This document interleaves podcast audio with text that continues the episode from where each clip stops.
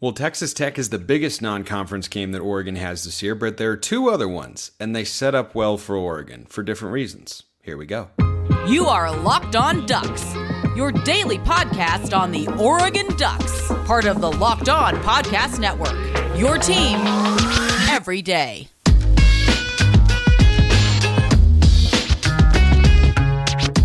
Yes, it is that time once again for Locked On Ducks. I'm your host, Spencer McLaughlin. Thank you so much for making this your first listen or your first view of the day for watching on YouTube, part of the Locked On Podcast Network, your team every day, and your number one source to stay up to date with the Ducks. If you haven't already, like, comment, subscribe, rate, review wherever you listen to or watch the show.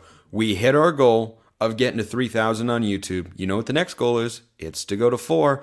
Just keep grinding, just keep climbing, keep the reviews coming on Apple Podcasts as well. The other non conference games that are not Texas Tech, which we'll be getting to uh, sometime later in the week, what to watch for in said games, and a little mailbag Monday. So let's start with the other two non conference games. So game one is less than a month away. I'm going to pause. I'm going to let that sit in there for just a little bit. Let that marinate a bit. Enjoy the fact that a real, tangible, actual, meaningful, impactful, counting college football game played by the Ducks is less than a month away. That's pretty exciting stuff. That's the first part. The second part is that that game is, is, against Portland State on September 2nd at Autzen Stadium. That game is week one, and then week three, the Rainbow Warriors of Hawaii team of one time quarterback Colt Brennan, RIP, the late Colt Brennan. I remember those teams very well. Hawaii's not exactly on that level anymore, but that's the other team that comes to Oregon or that comes to Autzen Stadium in the non-conference slate before league play begins. So the Ducks have made two, I think, advantages for themselves with this year's schedule, and it's the way that the non-conference is set up. So last year, it was set up in basically the most difficult way possible. Right? You had one Power 5, one FCS, and one G5, which for the record is what I think every Power 5 non-conference schedule should look like for every Power 5 team in the country. That's that that's what I think it should look like. You should have a G5, you should have an FCS, and you should have a Power 5. But I don't always get what I want. But that's what Oregon has here. And this year, Portland State being first is great. Portland State being the first game of the year is great for several reasons. Number one, that's an FCS school, and we're not going to have to sweat it out week one. We should not have to anyway, barring a catastrophic, cataclysmic, apocalyptic disaster at Autzen Stadium, which I'm not anticipating. We'll be okay. Portland State, we should be able to cruise to a victory there. Then we go play Texas Tech. Then we come back and play Hawaii and then conference play begins. Now, we are going to be a massive favorite against Portland State and a massive favorite against Hawaii. They don't have the exact lines out for the game yet uh, against uh, against Hawaii, but Stanford in Week One is at Hawaii. Stanford's going to be the worst team in the Pac-12, and they're a nine and a half point favorite. Oregon's going to be one of the best in the Pac 12. They're at home. That line is going to be well over 20, I would imagine. So we shouldn't have a problem there either. But the reason this shakes out really well for the Ducks is that in week one, you get a chance to kind of get your feet under yourselves, right? And even if you have an experienced veteran team, I think that's an advantage. I think it's good to be able to come out and not have to play at your absolute positive best in the first week of the season. And Oregon will not have to do that against Portland State. That's the first advantage. The second advantage is yeah, you have a fifth year quarterback in Bo Nix, but look at what Bo Nix is working with here. New offensive line. There are some returners, but he's got a new center. He's going to have a new left tackle. And he's got a new offensive coordinator, too. Now, all throughout fall camp, ongoing as we speak, or I guess as I speak and you listen, but you get the general idea there. All throughout fall camp, they're going to be implementing this new offense. Bo Nix has seen a lot of football. He's played a lot of football. He knows a lot of football. But still, when you're learning a new system, the verbiage can be different. The audibles are, can be a little bit different. You might have new formations that you're introducing. Having the ability for your guys, experienced or not, to work all that stuff out in week one is, I think, a big advantage for the Ducks. Not just as it pertains to their record, you know, not starting 0 1, not starting on such a terrible note like it did in 2022. We'll start off with a win. Will start off comfortably being at 1 0, which is just kind of a nice feeling regardless of who you play. So Oregon will be in the preseason top 25. They will be 1 0 and they'll go down to Texas Tech, and that'll raise the stakes for that matchup, which I think is nothing but good news for the Ducks. But you just give everyone live game reps. I know it's against an FCS opponent, but still, those are college football players. It's better than going up against the guys in practice who you've seen every day for, you know, all of fall camp and spring ball as well. Like it's better when you go up against another team, even if it's an FCS school. So it's it's a tune-up game of sorts. It's a what a preseason game serves to do in the NFL. I think that is great for the offensive line, which has got a lot of moving parts, and it's great for the offensive coordinator quarterback relationship, and it's great for the defense as well. Defense last year had some communication lapses or didn't always look like they were getting the calls in on time or that they were not always, you know, in, in sync or running the right stuff. Like some, there were moments, not a lot of them, but there were moments where it was a little bit disconjointed and where it wasn't looking exactly the way that you wanted it to. So hopefully Portland State comes out, which I suspect they will, very aware of what is taking place in that game, which is Oregon is paying Portland State to come to Autzen Stadium so that the Ducks can get a win but that's not going to stop Portland State from coming out and trying to win. Portland State very nearly beat a Power 5 opponent in Oregon State back in 2017. Now, that was a terrible, terrible, no good, very bad Oregon State team, and they wouldn't be able to do that to the Beavs today with Jonathan Smith over there. But these FCS schools are going to come out and try because it happens. We've seen Eastern Washington do it to the Beavs. We saw Washington lose to Montana. Like it has happened before. Arizona's lost to NAU. So I want Portland State to come out not thinking, ah, we're just trying to get in, get out of here with no injuries, make it as quick and as painless as possible. I want them to come out swinging. I want them to come out hungry, and I suspect that they will. I've called games in that conference before with Portland State. You and I don't think, you, you might not think as much of Portland State football and whatnot and say, ah, there's no history, there's no tradition, there's no pet, there's no anything like that. Guys around that program, I guarantee you they want to play. And the opportunity as an FCS school to play against a Power Five opponent – all those kids are going to look at it as I'm going to get on the field in game reps against a Pac 12 contender and have the opportunity to showcase what I can do. So I hope they come out, they pull out all the stops, they push Oregon as much as they possibly can. And I also hope and fully expect the Ducks to win by a lot. So I think that's a really, really big thing for the Ducks this year, and and that that is a schedule that lines up more favorably than it did last year. Whereas last year you went Georgia and then you went to the layup game of sorts, the bye game against Eastern Washington. And then you went BYU. And then you went into conference play. I didn't love that sequence. I like the sequence of this year's games. Now, Hawaii's not going to be as tough a matchup as BYU was a year ago. You might be saying, Spencer, we were up 38 to 7 against BYU. Ty Thompson got into the game for goodness sake. Yeah, that's because it was an exceptionally good day. That was a 2 0 BYU team that had just knocked off a Baylor team uh, that that had high expectations going into last season, and BYU kind of derailed their season there, winning that game in, in Provo. Then they came to Autzen Stadium. We promptly humbled them.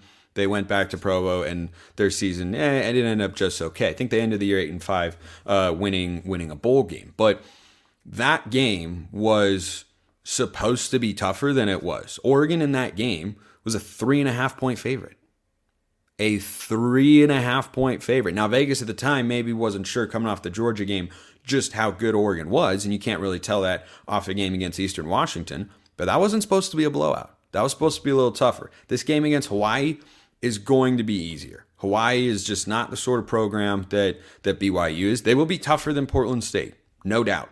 But I love that we have the Portland State game before we play Texas Tech and that game is going to be tough. It is going to be a dogfight. They are they are a good football team. They were good a year ago. I expect them to be good again. We'll be going up against Tyler Shough.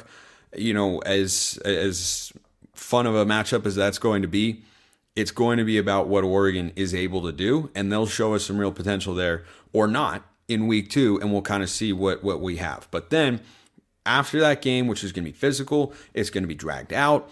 Then we come back and get Hawaii at home and that should be a whole heck of, of a lot easier.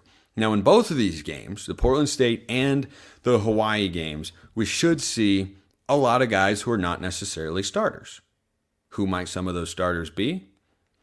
Starters or not, they can benefit from checking out eBay Motors. Because for a championship team, it's all about making sure every player is a perfect fit. It's the same when it comes to your vehicle.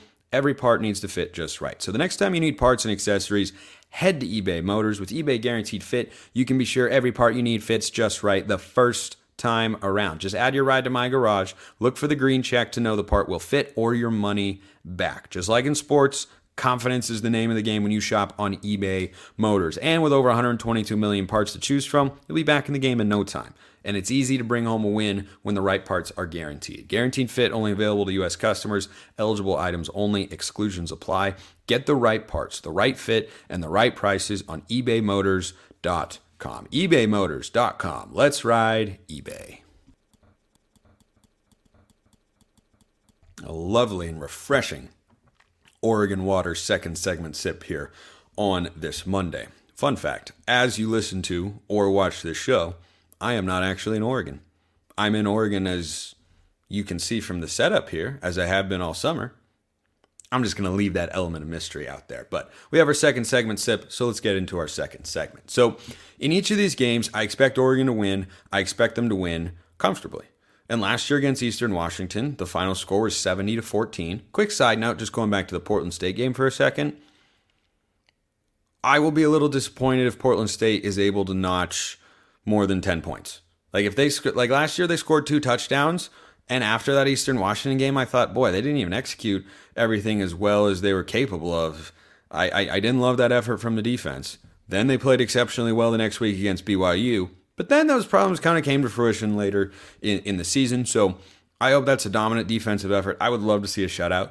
I would I would love for Oregon to just blank Portland State 45 to nothing. That would be in, incredibly satisfying and would boost my confidence level in the defense going into this season. But but, but, but.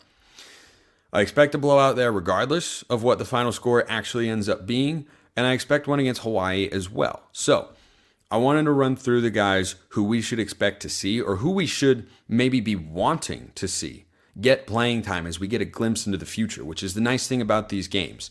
They don't just give you an opportunity to, you know, give your starters a little bit of rest or, you know, give your team a tune-up game of, of sorts. Again, you're not going to take anybody lightly, but it'll be wildly expected that Oregon's going to be able to take care of both these teams without any problems, regardless of what happens against Texas Tech. Like the absolute worst Oregon could possibly be going into league play, in my view, is two and one, and I think they're going to be able to go three and zero. Oh, but boy, that Texas Tech game is going to be uh, pretty. It's going to be pretty darn tough. But players to watch in these games. If the scores get out of hand and reserves are coming into the game, who are the top reserves that we want to see that are going to be players going forward, could be players going forward, or could just be interesting guys to watch. Number one, we all know who this is going to be. It's Ty Thompson.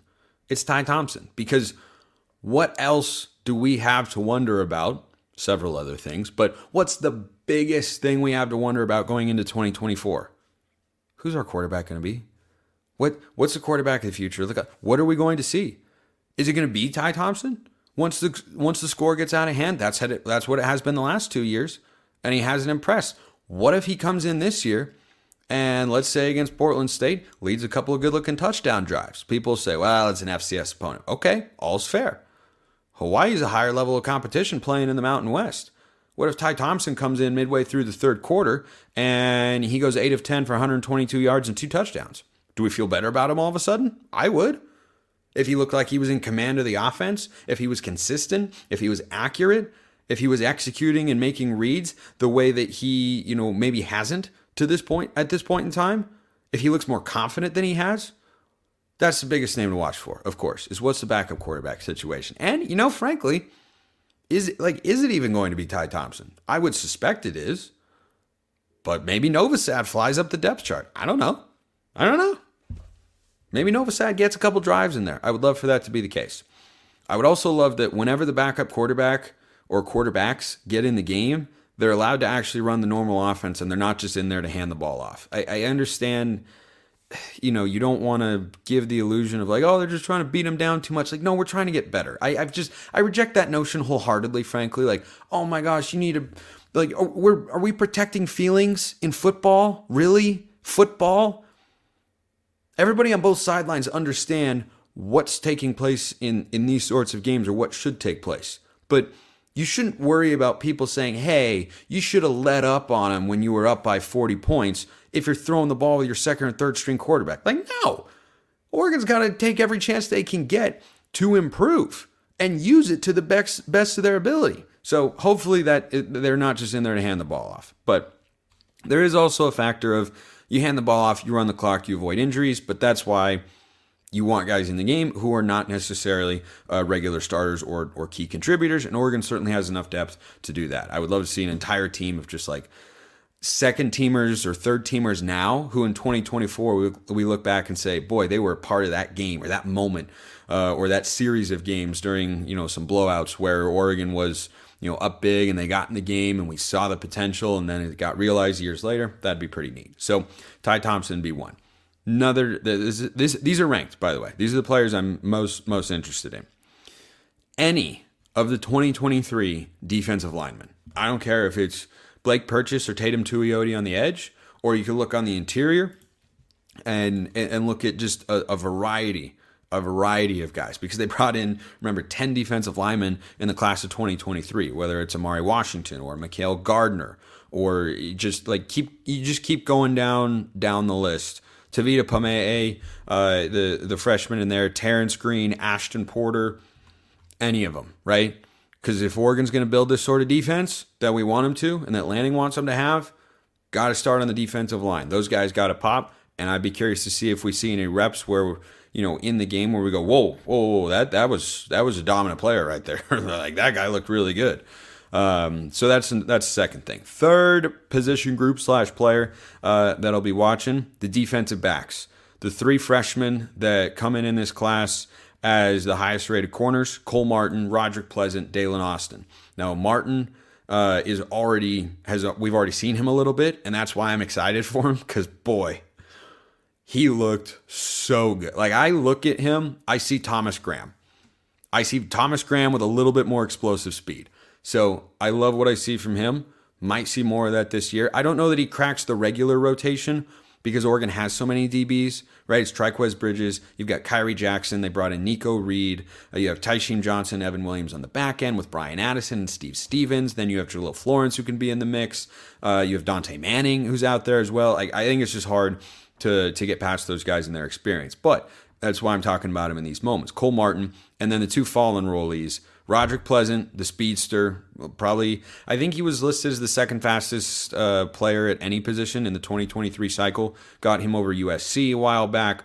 And, and then Daylen Austin, really highly rated corner that Oregon was able to flip from LSU after Caleb Presley flipped from Oregon uh, to, to the Huskies. So, interested to see what we have there because those are again most important positions. Defensive line on the on the defensive side of the ball. Defensive line, corner. You want to have a great defense. You know what you're going to have. You're going to have great defensive linemen. You're going to have great corners. You're going to have great players elsewhere too. But you have to have those in a pass happy world of football. Number four, and this again is a tie. Couldn't pick just one, but on the pass catchers, a trio.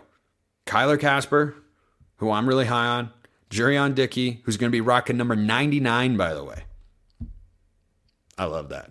Because one day, that guy in the NCAA football video game that's coming out in uh, summer 2024, he could be a 99 overall. He's that sort of dude. Now, he won't be that right away, but he could get there one day.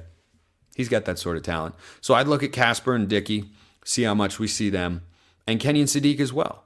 And look, I wonder where Kenyon Sadiq fits into the rotation of tight ends uh, regularly when the game is not a blowout, but he's third at the highest. I'm not saying he won't ever see the field or make meaningful catch this year, but he's third at the highest and he might not be third. And he's also, you know, kind of a hybrid tight end wide receiver type. So maybe they split him out wide. Maybe like what do they do? I don't know. Uh, I think he's a really, really intriguing physical prospect. Uh, and then the only other uh, solo individual that I'm that I'm excited to watch, aside from Ty Thompson, if Oregon's able to get these two games against Portland State and Hawaii uh, in control the way they should, is Dante Dowdell. And look, I I, I like Jayden Limar. Don't get me wrong, but my excitement level for Dowdell is higher than Limar because I think his physical traits give him a higher ceiling. Like if you told me right now hey, Noah Whittington and Buck Irving are both going to the NFL. I could make an argument that Dante Dowdell could be the number one running back for the Ducks in 2024. Jordan James is going to have something to say about it. Talented dude, experienced. I think he is more than just a goal line back or is capable of being as such, but I'm curious how those guys get used this year. I would love to see them in a goal line package. Like a dual backfield of running backs that feature Dante Dowdell and Jordan James in the red zone. One can lead block for the other. They're just such physical guys that run downhill, you know, kind of CJ Verdell types, but I think Dowdell's got a little bit more explosiveness and uh, second element to his game than Verdell did. So um, those those would be the groups or guys that I'm most interest, interested to see. So just to recap, Ty Thompson, the 2023 defensive lineman, which of the freshmen get in there and pop? Uh, any of the defensive backs, corners specifically, Cole Martin, Roderick Pleasant, Daylen Austin. Interested to see safeties too, but I think you can tell more about uh, the, the corners in a situation like that. Pass catchers, Kyler Kasper, Jurion Dickey, Kenyon Sadiq, and then Dante Dowdell uh, at the running back spot as well. All right, it's time for the mailbag. Did you know that you can all be a part of the mailbag? I bet you every dayers out there do, because I talk about it every day here on the show. Mailbag, frankly, has been backed up for a while. There was this other news story to talk about. It was, what was it? Oh, yeah, the existential crisis facing the Pac 12. Which, fun fact, as I record the show, I actually don't know what's going to happen. Yeah, that's how technology works. It's pretty amazing. So, mailbag, YouTube comments, or hit me up on Twitter at smalls underscore 55 or at locked on ducks. DMs and mentions wide open. Always ask all your questions as we head into the season. And I can save you some time from asking a question I will at some point like you know every every show gets planned out kind of the day the day before it depends on what the news is and such but every position group will be broken down at some point between uh between next week and the start of the season that is going to be the plan there so mailbag this from peyton hey man i got a question could be a mailbag but it could probably take a few seconds to answer with the recent success of the baseball team having six guys drafted, tying a school record, hosting a super regional, and eight players in Major League Baseball, most in the Pac-12, three in the na- number three number three in the nation. Could you see an increase in spending for the program? Whether that'll be towards better coaches, recruiting purposes, and whatever other funding could go to. So this comes down to to the Oregon baseball coaches themselves. Because when you're talking about fundraising, coaches have to form those relationships with donors and boosters to send money to the way of their program. I don't think we can call anything but the football team a program because that's what Lanning calls it. In terms of buying coaches, you know, better coaches, so to speak, Mark Wasikowski is really good. I mean, he's really, really good.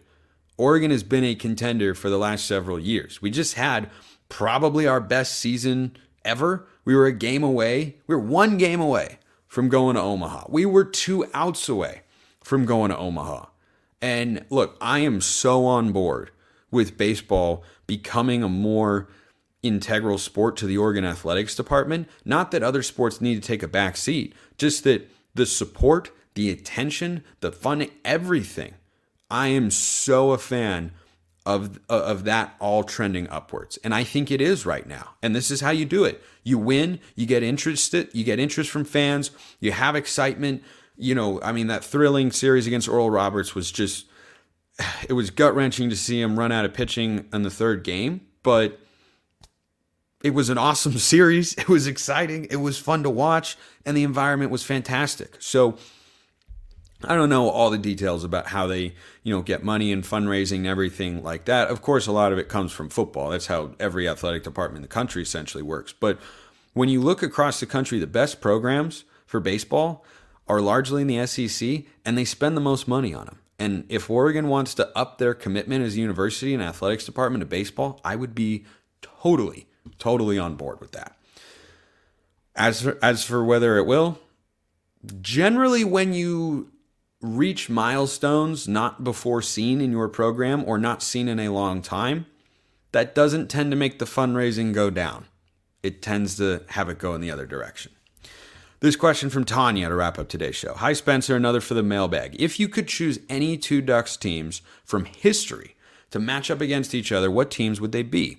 Like, for instance, 2022 led by Nix versus Mariota's 2012 team, and of course, which team wins. So, this is a fascinating question. I thought long and hard about it, and I came to what I thought was a logical conclusion. Oregon has played in the national championship game twice. Sadly, we have come up empty on both occasions, as we are all aware, but I went to those teams and then I kind of bounced around like, oh, what about this team? Oh, that'd be fun. Oh, this be fun. But at the end of the day, those were the most successful teams in the history of Oregon football, reaching the national championship game.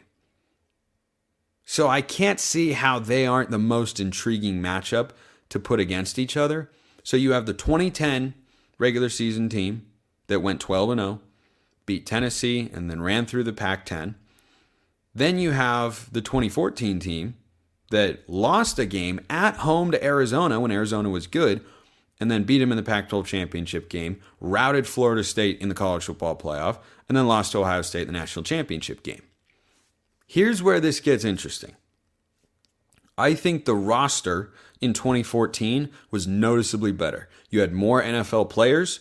You had one guy in particular who was playing quarterback on that team who had a pretty good career and would be the best player on the field. But it would be a classic battle of is it the Jimmies and the Joes or the X's and the O's? Because if I asked you right now, who's a better in game coach? 2014 Mark Helfrich, who obviously had plenty of potential and such, or 2010 Chip Kelly? I don't know. You tell me. I'm going with Chip. So this calculation comes down to would you rather have the better players or would you rather have the better coach? And just by a sliver, I go with the better players because Mariota was there and you had a bunch of NFL players on that team. I think their defensive line with DeForest Buckner and Arik Armstead would probably be able to enforce enough of their will on that 2010 Oregon offensive line that got, you know, pushed around a little bit by Auburn in the national championship game. I think that would end up being the difference, but I do think it would be close because if you're talking about game management and preparation, I will take Chip over Helfrich any day of the week. Loved that question. Back here tomorrow, even though I'm not here, but I'll be here. Does that make sense? Okay, good. Appreciate everyone listening. I'll see you next time. Have a wonderful rest of your day and go Ducks.